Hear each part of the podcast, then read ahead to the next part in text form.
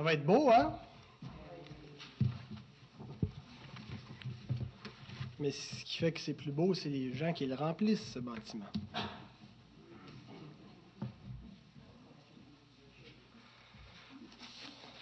J'aimerais faire une petite annonce euh, pour vous dire que euh, les, enseignements du mercredi soir sont, sont enregistrés. Euh, on avait un excellent enseignement euh, ce mercredi que Réal nous a apporté. Alors, ceux que ça intéresse, vous pouvez venir me voir. Je fais les, les copies sur CD et puis on peut vous les remettre. Alors, avant de lire la parole, nous allons courber la tête devant Dieu.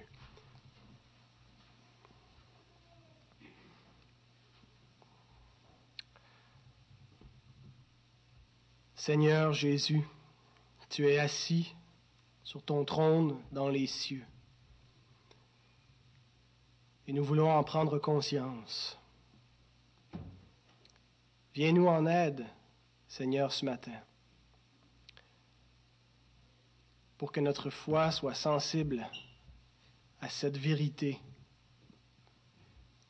Ta parole nous dit que ceux qui s'approchent de toi doivent croire que tu existes, que tu es le rémunérateur de ceux qui te cherchent. Ta parole nous invite à nous approcher de toi. Et Seigneur, c'est possible parce que tu t'es approché de nous le premier. Nous nous savons indignes, nous nous savons pécheurs, mais nous savons que ta grâce surabonde, que nous sommes lavés de nos péchés par le sang de Christ.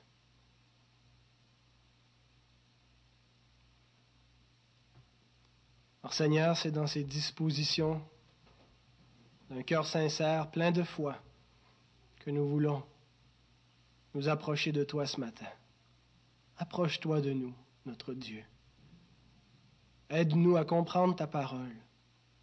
Remplis nos cœurs de joie, d'émerveillement, d'un désir d'obéissance. Et sois glorifié dans ton Église ici à Saint-Jérôme, cette Église qui a été rachetée par le sang de Jésus-Christ. Amen.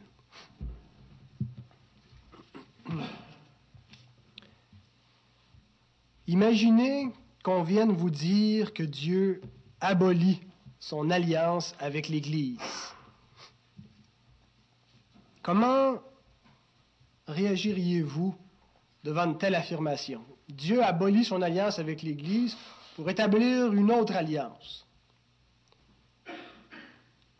Probablement que vous en douteriez, et avec raison, parce que l'Écriture nous dit que cette alliance que Dieu a faite avec l'Église ne sera jamais abolie.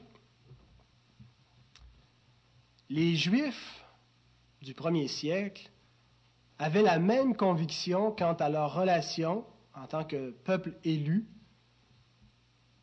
que l'alliance qu'ils avaient avec Dieu était une alliance indissoluble, qui ne serait, qui ne serait jamais abolie.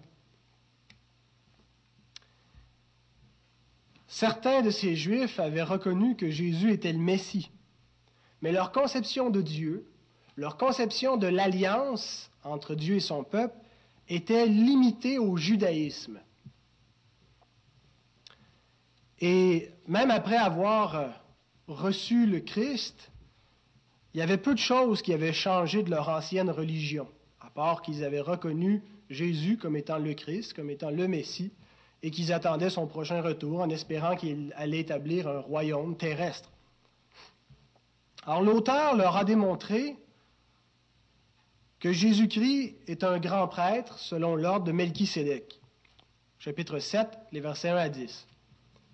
Et maintenant, il va tirer trois conséquences directes de ce fait, à savoir que Christ est un grand souverain sacrificateur selon l'ordre de Melchisédek. Ça a trois conséquences directes sur l'alliance entre Israël et Dieu sur le judaïsme.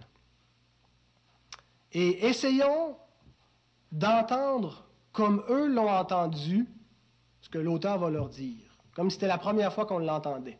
Quelles sont ces conséquences du fait que Christ vient d'être établi comme souverain sacrificateur, qu'est-ce que ça a comme impact sur l'ancienne alliance? Hébreux chapitre 7, versets 11 à 19.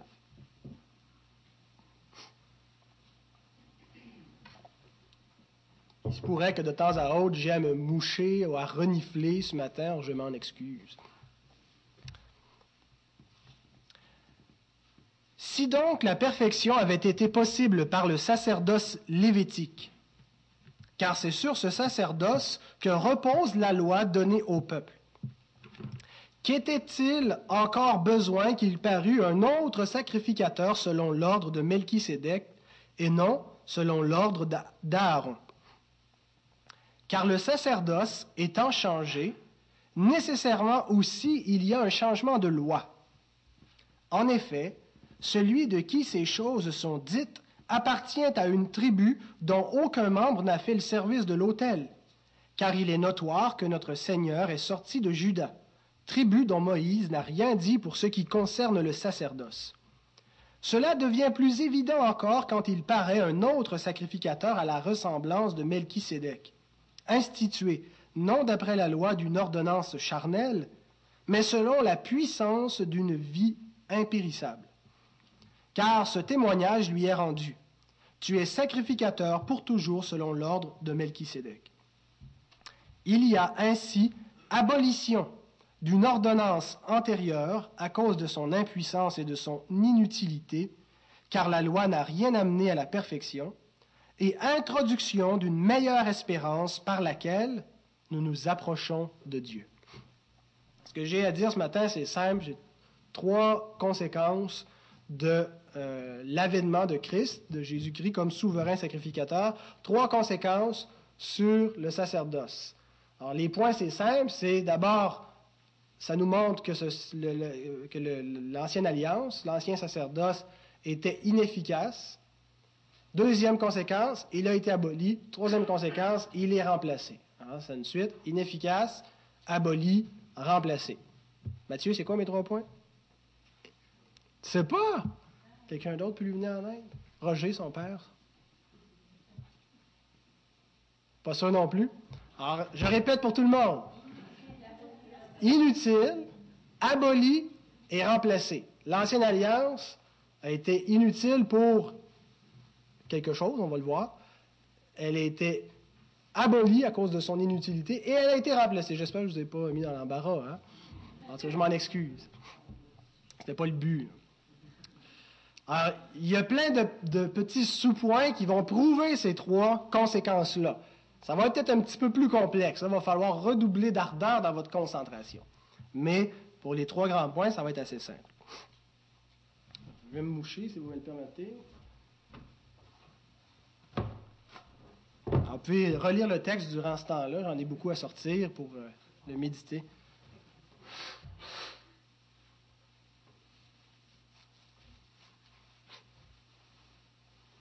Donc, premier point, l'ancienne alliance était inadéquate, défectueuse. Au verset 11, l'auteur affirme ce que ses lecteurs n'osaient même pas imaginer.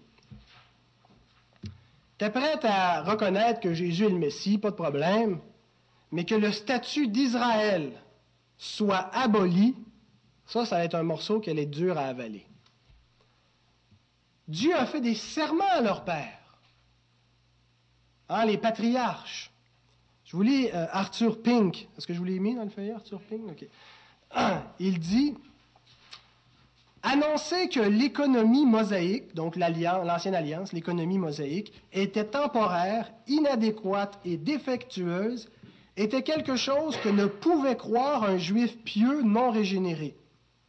Et c'était quelque chose qui était loin d'être facile à prouver à un juif régénéré, donc à un juif converti au christianisme. Voyons comment l'auteur va s'y prendre pour prouver son point. D'abord, il va leur montrer que la première alliance, l'ancienne alliance, était défectueuse. Que le sacerdoce était défectueux et que la loi était défectueuse. Comment est-ce qu'il sait ça? Comment est-il au courant? Si on relit son argument au verset 11, en enlevant la, petite parenthèse qu'il fait, ça va comme suit.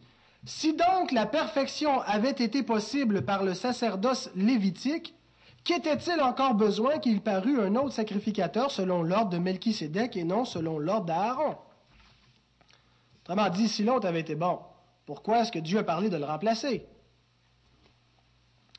Dieu a annoncé, à l'époque de David, par la bouche de David, donc mille ans avant l'auteur de l'Épître aux Hébreux, il a annoncé au psaume 110, verset 4, qu'il allait établir un souverain sacrificateur d'un autre ordre, pas selon l'ordre d'Aaron, pas d'un descendant de Lévi, mais un souverain sacrificateur selon l'ordre de Melchisédek.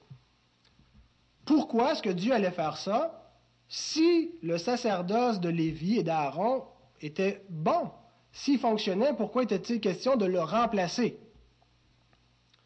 Ben, la conclusion que l'auteur tire, c'est justement parce qu'il n'était pas bon. Ce sacerdoce était défectueux. S'il n'avait pas été défectueux, il n'aurait jamais été question de le remplacer. Alors Dieu a annoncé, déjà sous l'ancienne alliance, qu'il ferait quelque chose dans le futur, qu'il allait remplacer le sacerdoce selon Lévi.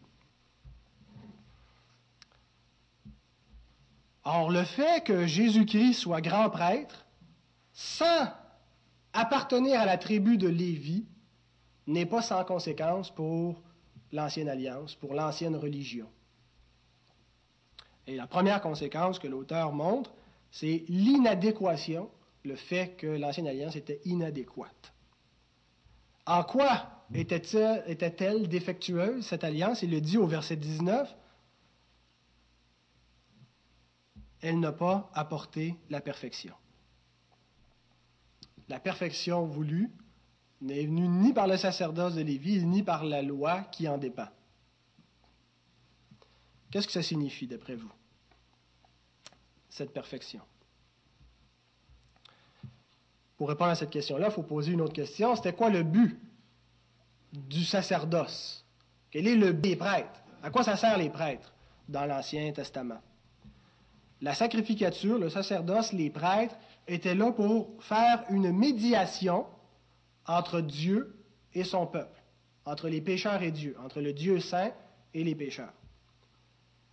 Est-ce que les prêtres de l'Ancien Testament ont réussi à faire une parfaite médiation entre Dieu et les pécheurs?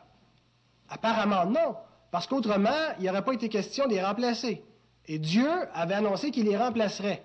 Donc si ils avaient atteint la perfection, si la médiation avait été parfaite, Dieu ne les aurait pas remplacés.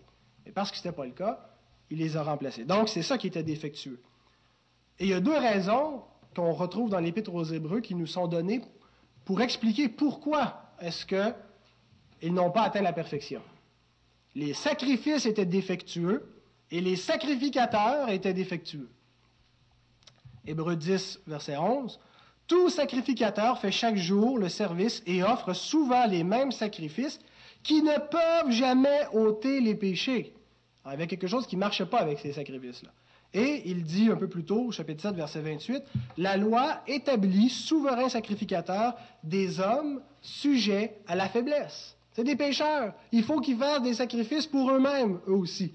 Donc, à cause de ça, il est impossible que ce sacerdoce-là amène la perfection.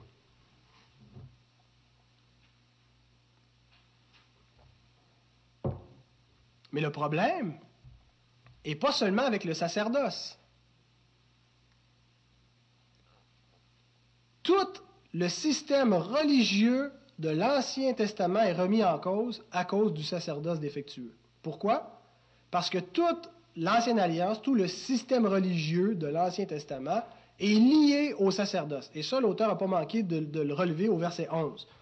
Je vous lis en paraphrasant ce que ça veut dire le sacerdoce lévitique ne pouvait rien amener à la perfection, et la loi non plus, puisque la loi donnée au peuple repose sur ce sacerdoce.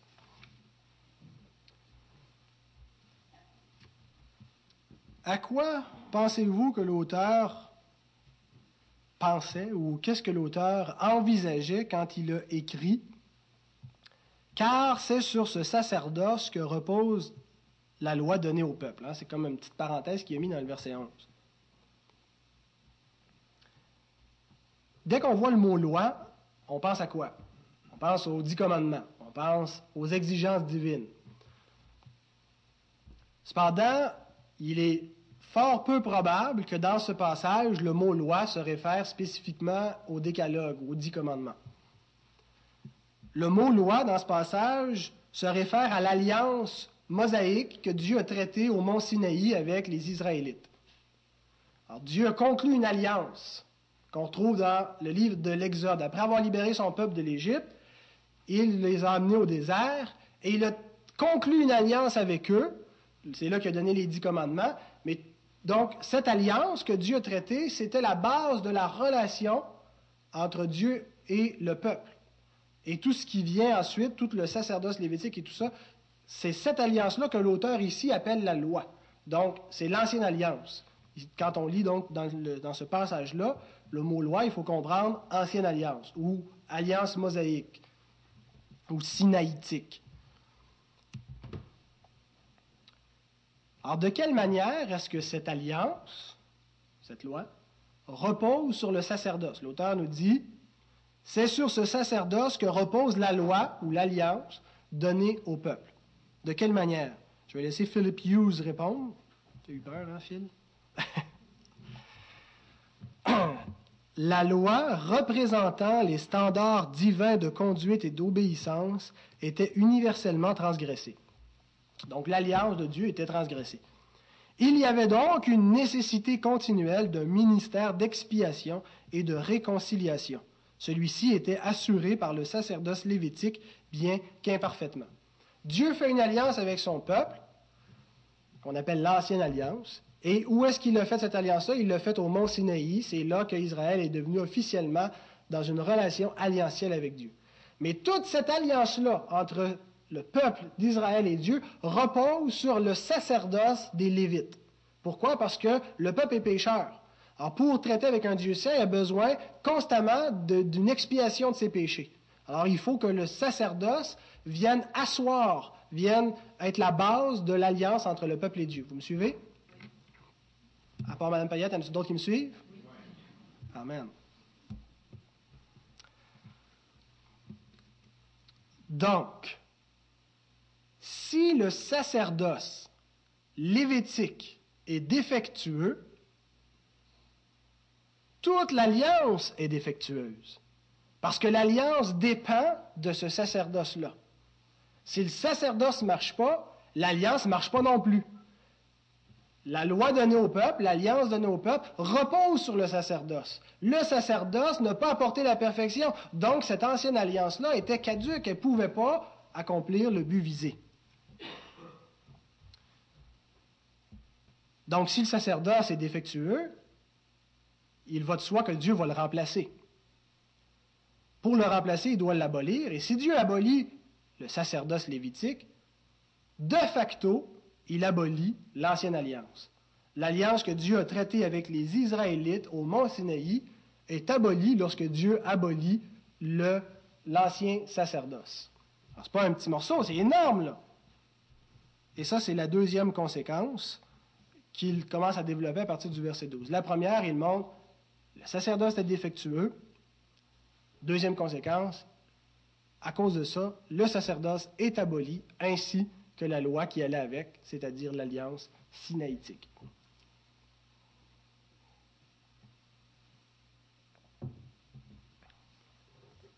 Deuxième conséquence, donc, l'ancienne alliance est abolie.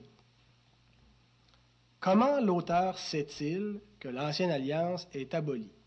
Hein, s'il avait goroché ça comme ça le dimanche matin du haut de la tribune, parmi ces Hébreux, il me semble d'en voir un qui aurait dit Prouve-moi ça, voir. L'ancienne alliance est abolie et là, il faut qu'il le prouve. Et voici son argument. Parce que la promesse d'établir un prêtre éternel selon l'ordre de Melchisédek est accomplie, il déclare au verset 12 le sacerdoce étant changé, comment ça le sacerdoce est changé? Dieu a établi un nouveau prêtre d'un nouvel ordre, pas selon Lévi. Il a changé de sacerdoce. Il a floché l'ancien sacerdoce, si vous me passez l'expression hébraïque, pour établir un nouveau sacerdoce selon l'ordre de Melchisédek. le sacerdoce étant changé, nécessairement aussi il y a un changement de loi, changement d'alliance. Et là, versets 13 et 14, il prouve que la loi ou que l'ancienne alliance n'est effectivement plus en vigueur. Les versets 13 et 14 servent à prouver, l'affirmation du verset 12. Donc, le sacerdoce étant changé, nécessairement, il y a aussi un changement de loi. Démonstration. En effet, celui de qui ces choses sont dites appartient à une tribu dont aucun membre n'a fait le service de l'autel. Car il est notoire que notre Seigneur est sorti de Juda, tribu dont Moïse n'a rien dit pour ce qui concerne le sacerdoce. Alors, quel est le sens de son argument? Comment ça fonctionne? L'auteur vient de dire, il y a un grand prêtre qui est entré en fonction, ça fait pas tellement longtemps. Il vient d'être ordonné prêtre. Et vous êtes mieux de l'aimer parce qu'il est là éternellement. Et il ne vient pas de la tribu de Lévi. Il a un sacerdoce selon l'ordre de Melchisédek. Donc, ce prêtre ne vient pas de la tribu sacerdotale, mais de la tribu royale, la tribu de Juda, qui est la tribu de la lignée davidique, et c'était la, tribu qui, euh, euh, qui avait l'office royal. Mais il n'y a absolument aucun fondement dans toute la loi de Moïse pour établir un grand prêtre qui vient de Juda. Et ça serait un moyen problème si l'alliance sinaïtique était encore en vigueur. Avoir un grand prêtre qui vient de Juda serait un problème si l'alliance que Dieu a conclue avec les Israélites était toujours en vigueur. Parce que dans cette alliance-là, il n'y a rien, il n'y a aucun fondement pour établir un prêtre venant de Juda. Alors la conclusion de l'auteur, c'est que ça pose aucun problème. Parce qu'en changeant le sacerdoce, il y a eu un changement de loi. Cette alliance-là est devenue vaine et elle a été remplacée. Il y a abolition et du sacerdoce lévitique et de l'ancienne alliance, de l'alliance que Dieu a traitée avec Israël au mont Sinaï. Autrement dit, le statut privilégié d'Israël devant Dieu s'est terminé lorsque Christ a été ordonné grand prêtre selon l'ordre de Melchisédek. Parce que cette alliance-là reposait sur un sacerdoce qui a été aboli par Dieu. Imaginez les Hébreux qui entendent ça pour la première fois. L'indigestion. Ça devait être assez déconcertant. On peut imaginer tous les points d'interrogation au-dessus de leur tête. Hein? Et puis là, peut-être qu'il y en a un moment donné qui oserait lever la main et, demander la question pourquoi, de bord, que Dieu a donné le sacerdoce lévitique et l'ancienne alliance si elles étaient insuffisantes, voire inutiles, pour accomplir le but pour lequel Dieu les a instituées. Et l'auteur va y répondre un petit peu indirectement un peu plus loin, chapitre 10, verset 1. En effet, la loi, il faut lire l'alliance euh, mosaïque ou l'ancienne alliance, qui possède une ombre des biens à venir et non l'exacte représentation des choses la loi, ou cette ancienne alliance, et l'ancien sacerdoce était une ombre, était une préfiguration, était l'ombre de la réalité à venir. Donc Dieu l'a donné pour pointer vers quelque chose. Mais jamais et d'aucune façon, lorsque Dieu a donné le sacerdoce lévitique, ça ne devait être envisagé comme une fin en soi. Le sacerdoce lévitique a toujours pointé vers quelque chose de beaucoup plus grand, vers un sacerdoce éternel. Et l'alliance, l'ancienne alliance, pointait vers une autre alliance. Un jour, l'alliance que Dieu a traitée avec les Israélites, l'alliance mosaïque au, mont Sinaï, allait devenir l'ancienne alliance. regardez bien ce que l'auteur dit, chapitre 8, verset 13. En disant une nouvelle, une alliance nouvelle, ça c'est, il cite Jérémie qui a parlé qu'un jour Dieu allait établir une nouvelle alliance. En disant une alliance nouvelle, il a déclaré la première ancienne. Or, ce qui est ancien, ce qui a vieilli, est près de disparaître. Jérémie a parlé que Dieu allait établir une nouvelle alliance. De facto, ça faisait que la première alliance devenait ancienne et elle était prête à disparaître et elle est disparue au moment où l'auteur écrit ces choses parce que les choses qui devaient entrer en fonction pour sa disparition sont arrivées.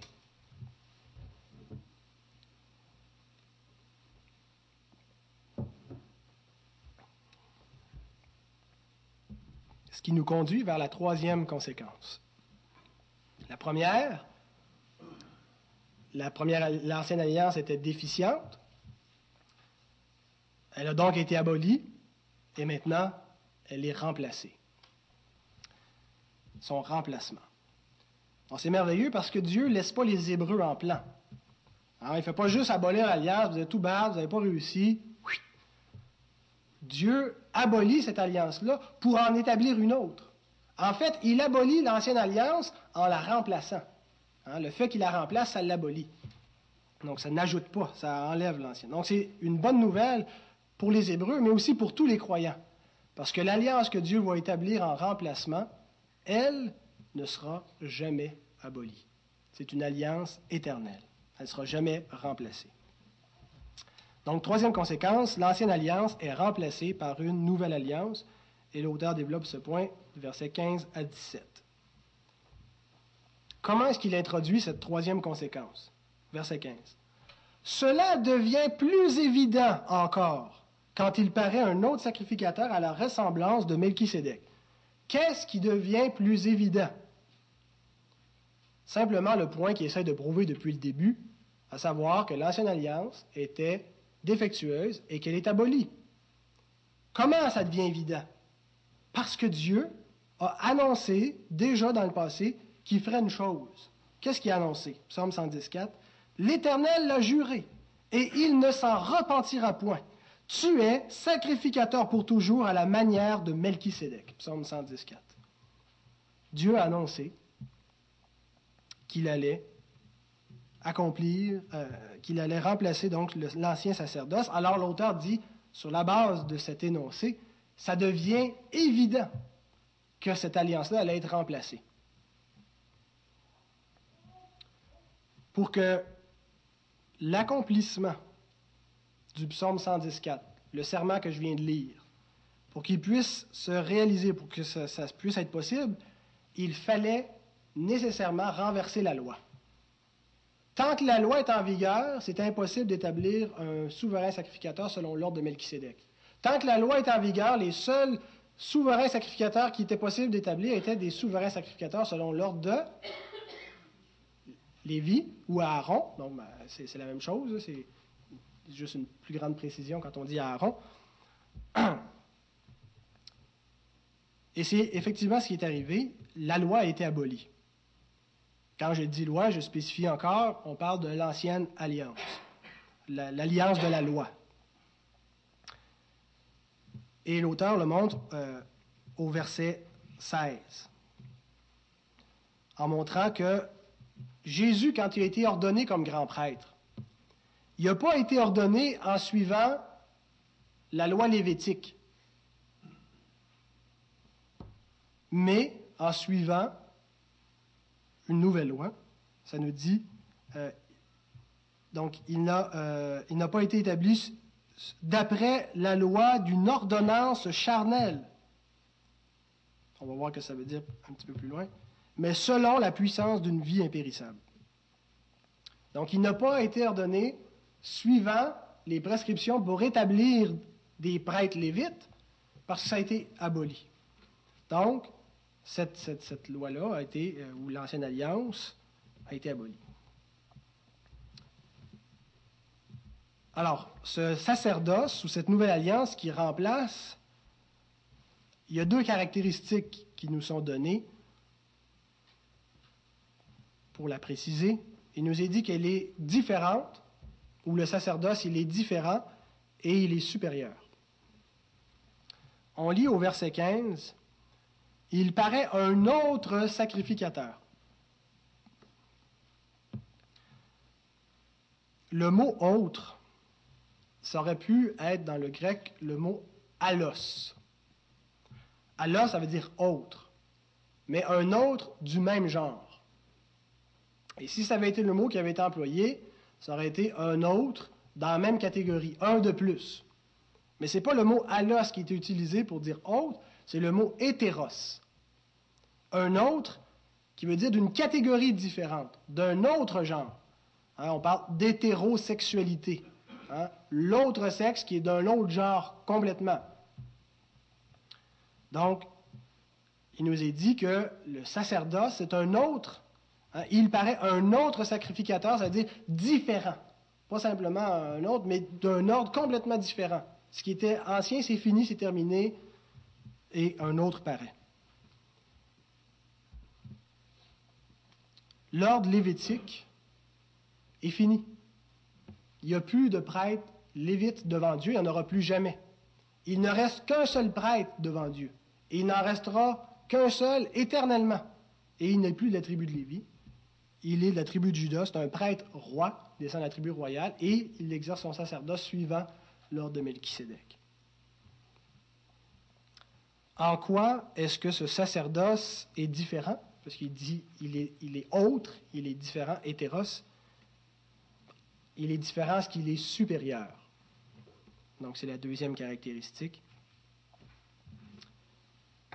Les Lévites étaient ordonnés d'après la loi d'une ordonnance charnelle. Que pensez-vous que ça veut dire? Il n'y a pas de consensus parmi les commentateurs, euh, mais ce que je crois que ça veut dire, et il y a beaucoup de commentateurs qui vont dans ce sens-là, ce que l'auteur est en train de faire, c'est qu'il veut expliquer comment les prêtres deviennent prêtres. Comment un prêtre, ça devient prêtre. Alors, sachant que nul ne s'attribue cette dignité s'il n'est appelé de Dieu. Hébreu 5.4. Tu ne peux pas devenir prêtre, tu ne peux pas t'auto-proclamer prêtre. Il faut que tu sois appelé de Dieu. Comment est-ce que les Lévites étaient appelés? Comment est-ce que les Lévites devenaient prêtres? D'après la loi d'une ordonnance charnelle, laquelle? Ils devaient être des descendants d'Aaron des descendants physiques, charnels, dans ce sens-là, une ordonnance charnelle, ça devait être des descendants physiques d'Aaron. Nombre 18, verset 7. Toi et tes fils avec toi, Dieu parle à Aaron, vous observerez les fonctions de votre sacerdoce pour tout ce qui concerne l'autel et pour tout ce qui est en dedans du voile. C'est le service que vous ferez. Je vous accorde en pur don l'exercice du sacerdoce. L'étranger, celui qui, n'est pas un descendant d'Aaron, qui approchera sera mis à mort.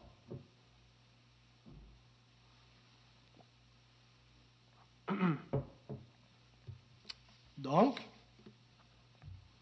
l'ordonnance charnelle en question, c'était cette stipulation. Il faut que ce soit un descendant physique. Il doit descendre charnellement d'Aaron. Mais Christ n'a pas été consacré prêtre de cette façon-là. Mais il nous dit verset 16, selon la puissance d'une vie impérissable. Eux deviennent prêtres selon, en suivant une ordonnance charnelle. Lui est devenu prêtre suivant, euh, selon la puissance d'une vie impérissable. Les anciens prêtres périssaient. Ils mouraient. C'était des mortels. Fallait donc les remplacer. On avait besoin d'une loi qui euh, stipulait le remplacement, qui expliquait comment on, allait le remplacer. Ça prenait une loi pour ça. Hein, le grand prêtre meurt. Qui le remplace? Ça prenait une loi pour nous indiquer. Que ce soit un descendant d'Aaron. C'était ça la loi. Une ordonnance charnelle. Que ce soit un descendant charnel d'Aaron, physiquement d'Aaron. Donc, avec un souverain sacrificateur qui ne périt pas qui ne meurt pas. Une loi de remplacement est une loi obsolète. Il n'y a pas besoin de devenir prêtre d'après l'ordonnance d'une ordonnance charnelle. Puisqu'il ne périt pas, il ne sera jamais remplacé. Donc la loi lévite ne s'applique pas pour lui. Il n'y en a pas de besoin. Sur quoi est-ce que l'auteur se base pour dire qu'il a une vie impérissable qui ne périra jamais? Sur le serment que Dieu fait à son Messie? Psaume 110, 4. L'Éternel l'a juré. Il ne s'en repentira point. Tu es sacrificateur pour toujours. Pas pour six mois, pas pour le restant de ta vie, pour toujours. À la manière de Melchisédek. Donc, son sacerdoce est différent et il est supérieur aux Lévites. Il y a une belle image qui nous est donnée au verset 14 dans le verbe sortir quand ça dit euh, que notre Seigneur est sorti de Judas. Le verbe sortir, c'est le verbe anatello, qui veut dire s'élever dans les airs, monter. il est sorti dans ce sens-là. Et ce verbe-là est employé neuf fois dans le Nouveau Testament et six fois pour parler du lever du soleil qui, monte dans, le ciel et tout le monde le voit. C'est une belle image pour nous montrer que notre grand prêtre est sorti dans le sens qui a été élevé au-dessus des cieux. Les anciens prêtres étaient ici-bas. Ils officiaient dans un tabernacle terrestre fait de main d'homme. Mais lui, Hébreu chapitre 8, versets 1 et 2, nous avons un tel souverain sacrificateur qui s'est assis à la droite du trône de la majesté divine dans les cieux, comme ministre du sanctuaire et du véritable tabernacle qui a été dressé par le Seigneur et non par un homme. Et que Dieu nous garde d'oublier que notre souverain sacrificateur dont il est question, c'est un homme, Jésus-Christ, homme.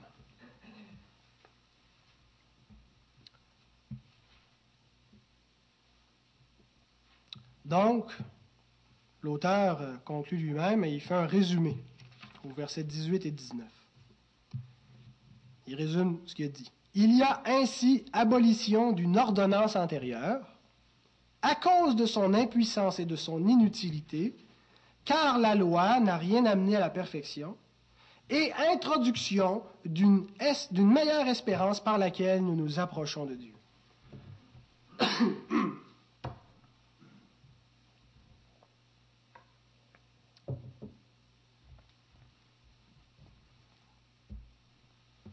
Donc, si on résume jusqu'à maintenant, l'ancienne alliance était inefficace, elle a été abolie, elle a été remplacée.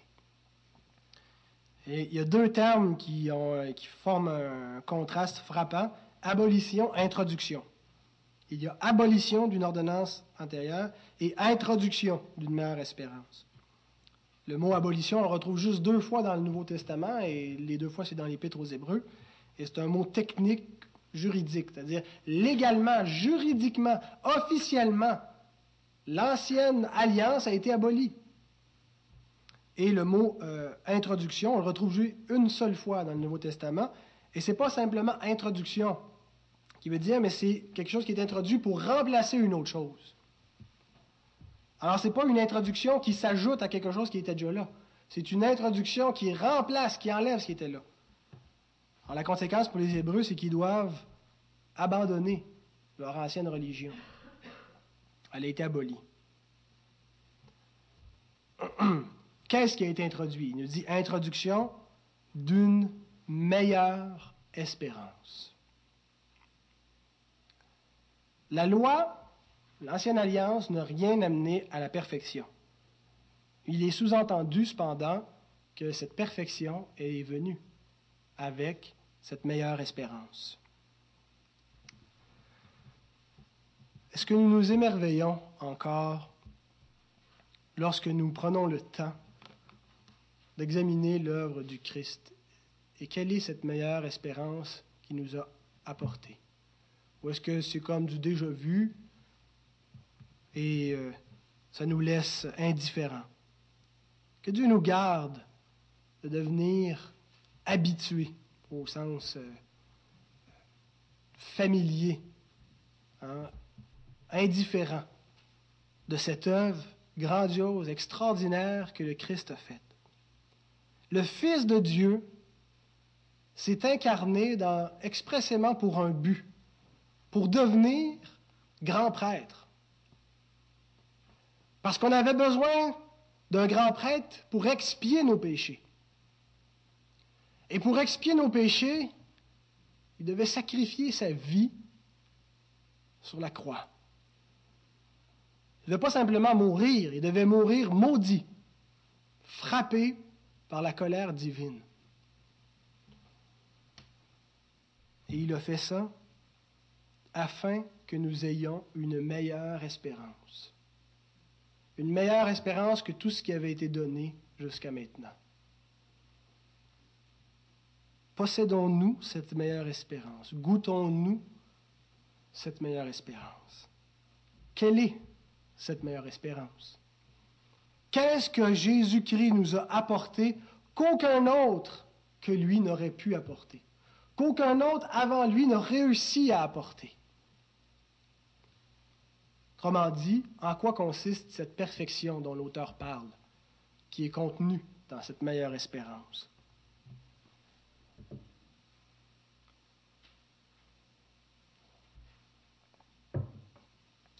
Il nous a apporté la justice.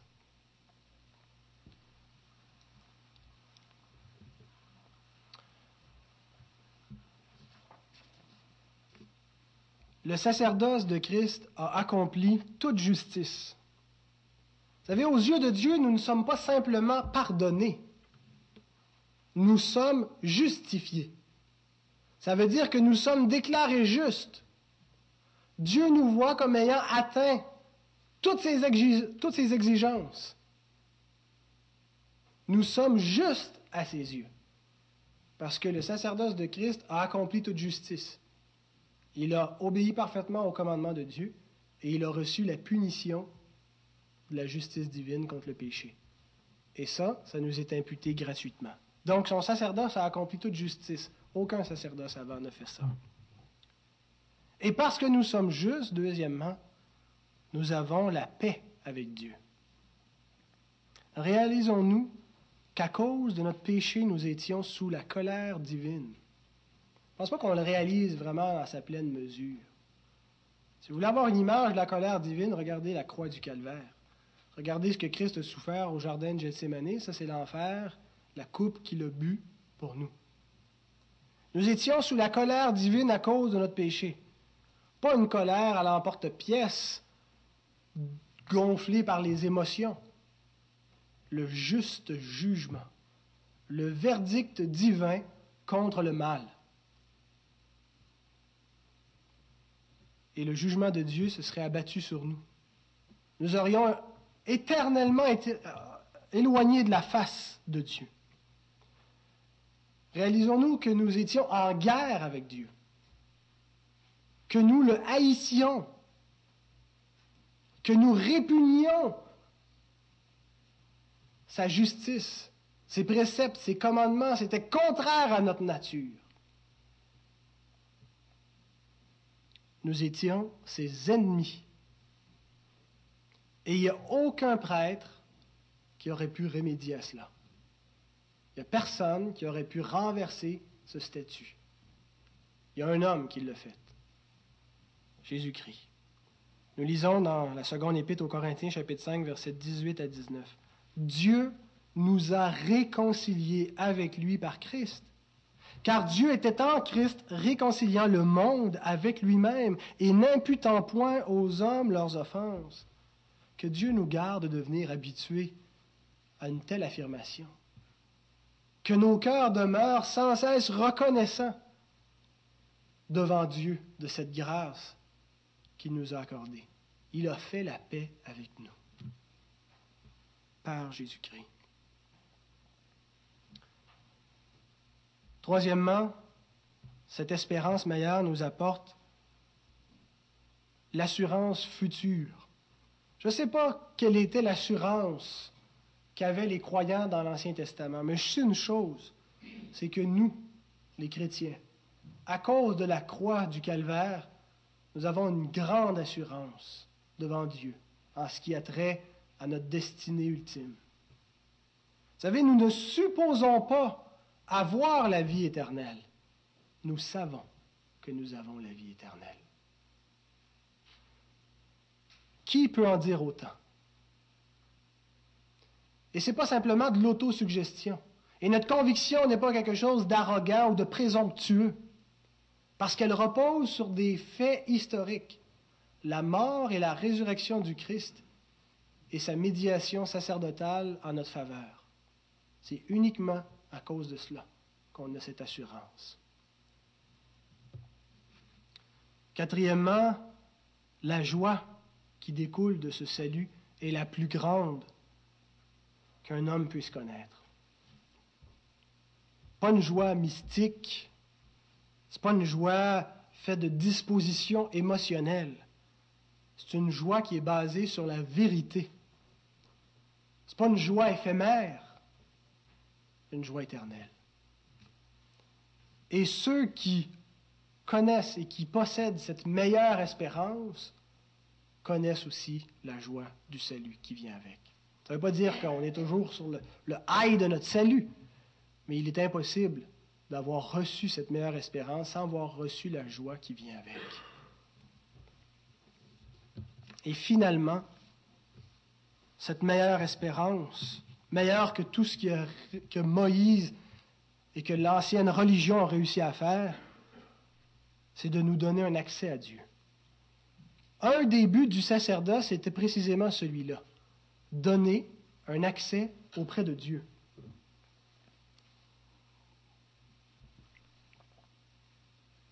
Dans l'ancienne alliance, cet accès à Dieu passait par les sacrifices d'animaux et par le, travail des prêtres dans le temple. Tout passait par là. Combien notre accès auprès de Dieu est supérieur au leur. n'a pas idée. Nous pouvons entrer dans le saint sanctuaire de Dieu à tous les jours, aussi souvent qu'on le veut. Et c'est le sens de la fin du verset 19. Quand il dit une meilleure espérance par laquelle nous nous approchons de Dieu. On peut s'approcher de Dieu en sa présence. Et le verbe approcher est conjugué au présent. Le présent montre une action qui est itérative. Ce n'est pas juste quelque chose de futur, c'est quelque chose de continuel. C'est un privilège que possède chaque croyant. Et il peut en user autant que cela lui plaît. Nous nous approchons continuellement de Dieu. C'est extraordinaire. Et ce privilège-là n'a pas, été donné à tous les hommes. Par comparaison, regardons sous l'Ancienne Alliance l'accès à Dieu, à quel point il était restreint. Seulement le souverain sacrificateur, une fois là, pouvait entrer dans le Saint Sanctuaire, qui représentait le, lieu céleste de la présence de Dieu. Mais lui-même n'avait pas un libre accès. Même le souverain sacrificateur avait un accès limité à ce sanctuaire. Nous lisons dans Lévitique 16, verset 2. L'Éternel dit à Moïse, Parle à ton frère Aaron, afin qu'il n'entre pas en tout temps dans le sanctuaire au-dedans du voile, devant le propitiatoire qui est sur l'arche, de peur qu'il ne meure. Car j'apparaîtrai dans la nuée sur le propitiatoire. Frères et sœurs, admirez à quel point les choses sont différentes pour nous à cause du sacerdoce de Christ. Hébreux 10, versets 19 à 22. Ainsi donc, frères, puisque nous avons, au moyen du sang de Jésus, une libre entrée dans le sanctuaire, par la route nouvelle et vivante qu'il a inaugurée pour nous au travers du voile, c'est-à-dire de sa chair, et puisque nous avons un souverain sacrificateur établi sur la maison de Dieu, approchons-nous avec un cœur sincère, dans la plénitude de la foi, les cœurs purifiés d'une mauvaise conscience et le corps lavé d'une eau pure. Vous savez, il n'y a aucune différence entre la réalité quand le souverain sacrificateur entrait dans le Saint des Saints et nous quand on entre par la foi dans le Saint des Saints. Le Saint des Saints, le tabernacle terrestre, était un symbole du tabernacle céleste. Et c'était par la foi qu'il devait y entrer, le souverain sacrificateur. Parce que Dieu n'était pas plus là qu'il est lorsque nous entrons dans notre chambre, la porte fermée par la foi et nous entrons en présence de Dieu. C'était par la foi, ce n'était pas plus réel, c'est autant réel. Y allons-nous? Nous approchons-nous? On a un accès libre? Bon sang qu'on le néglige. Pour y entrer, il faut un cœur sincère et la foi, c'est-à-dire il faut croire que Dieu existe et qu'il est le rémunérateur de ceux qui le cherchent. Il faut le chercher, vous approcher de lui dans la foi. Pas dire des paroles en l'air, mais avec la certitude que lorsqu'on entre par la prière ou dans les dévotions, dans le culte, dans les louanges, dans la lecture de la parole, c'est en présence de Dieu qu'on entre. Si on n'a pas un cœur plein de foi, on se prive d'un grand bienfait. Je crois qu'une des pires faiblesses de l'Église aujourd'hui, l'Église du 21e siècle, est sa négligence du saint sanctuaire. Si on avait dit aux Juifs qui ont vécu à l'époque de Moïse, d'Aaron, qu'un jour, le Saint des Saints serait ouvert à tout le monde, ils ne nous auraient pas cru. Si on leur avait dit que non seulement le souverain sacrificateur pourrait entrer, que tous les sacrificateurs pourraient entrer et que tout le peuple pécheur pourrait entrer en présence de Dieu, ils auraient trouvé ça assez extraordinaire comme privilège. Pas sûr qu'ils auraient négligé une libre entrée, un libre accès en présence de Dieu. Et pour se convaincre de cette négligence, je pense qu'on n'a pas à aller bien bien loin. On n'a qu'à regarder la désertion, parfois même l'abolition des réunions de prière dans les églises. Vous savez, si un visiteur venait à l'une des réunions de prière des églises du 21e siècle, peut-être pas toutes, mais beaucoup d'entre elles, il pourrait se dire facilement, il y a peu de gens dans cette Église qui croient vraiment avoir une libre entrée dans le Saint Sanctuaire. On le sait, mais le croyons-nous vraiment? Ça m'a frappé cette semaine, ça me saisit. À quel point ma foi est faible. Parce que si ma foi, si j'avais une plus grande conviction, certitude, que quand je prie, je ne fais pas juste des, des rituels machinales, pénibles, mais je parle à Dieu. Dieu est là. Dieu m'entend. Dieu me répond. C'est le moyen qu'il a désigné pour entrer en communion avec lui. Ben, je pense que si j'en étais plus convaincu, je négligerais pas autant le Saint Sanctuaire. Comme il nous est difficile de marcher par la foi, n'est-ce pas? On marche, on marche, tellement par nos sens. Hein? Si on a eu un bon feeling, si on a ressenti de quoi, on est béni. On est appelé à ne pas se fier à nos yeux, à ne pas se fier à nos sens, mais à marcher par la foi. La foi sur quoi? La foi sur ce que Dieu nous dit. Et il nous dit que l'entrée en sa présence, est ouverte. Et au-dessus de l'entrée, c'est écrit Bienvenue.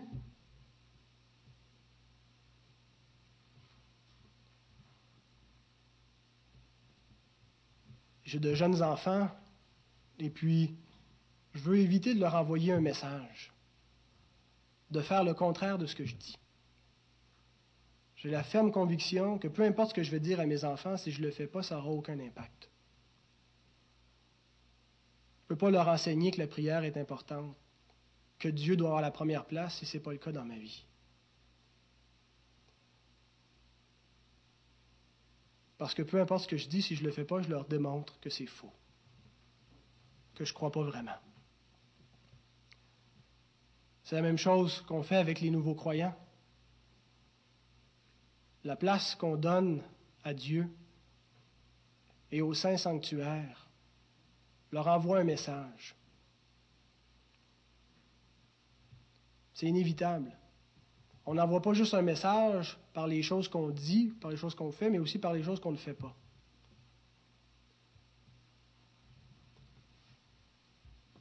Que Dieu nous donne de saisir le privilège qui est le nôtre, de réaliser à quel point ça a été coûteux pour que des pécheurs comme nous puissent entrer en présence du Dieu saint. Christ a été frappé de la colère divine pour cela, il a versé son sang. Mais par la foi, au travers du voile, c'est-à-dire de son corps meurtri, de son corps détruit, son corps mortifié, nous pouvons approcher Dieu. Nous pouvons être agréés de lui.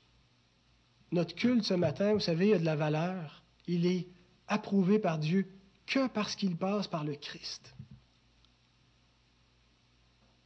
Cherchons pas les bébelles, cherchons pas les amusements, cherchons pas la dentelle et les froufrous pour amuser les gens, pour attirer des gens à l'Église. Cherchons à entrer en présence de Dieu, à lui être fidèle, à le mettre à la première place. Dieu a tout fait pour qu'on ait cette meilleure espérance. Ne la négligeons pas.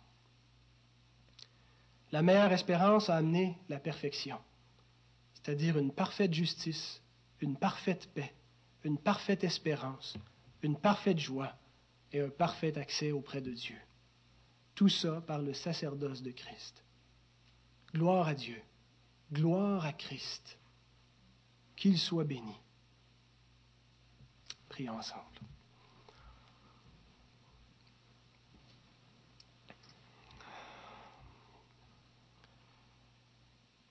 Seigneur,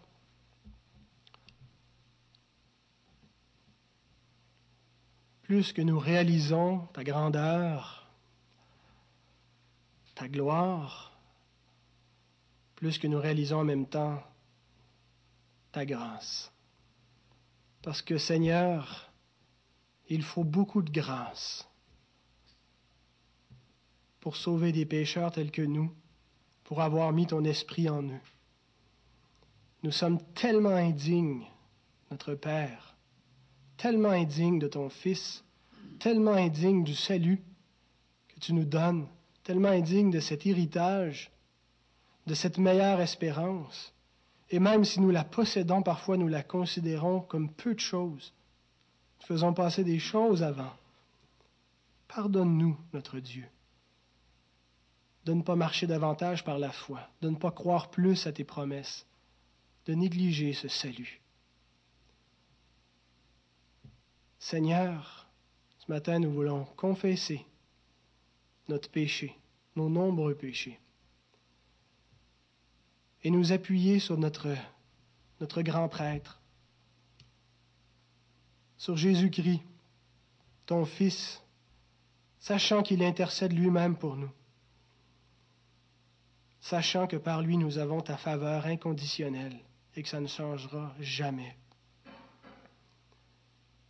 Seigneur, nous nous réjouissons en lui. Et par lui, nous t'offrons la louange de nos cœurs, l'adoration et une vie de sacrifice vivant. Béni sois-tu, notre Dieu. Alléluia, Seigneur. Gloire à toi. Amen.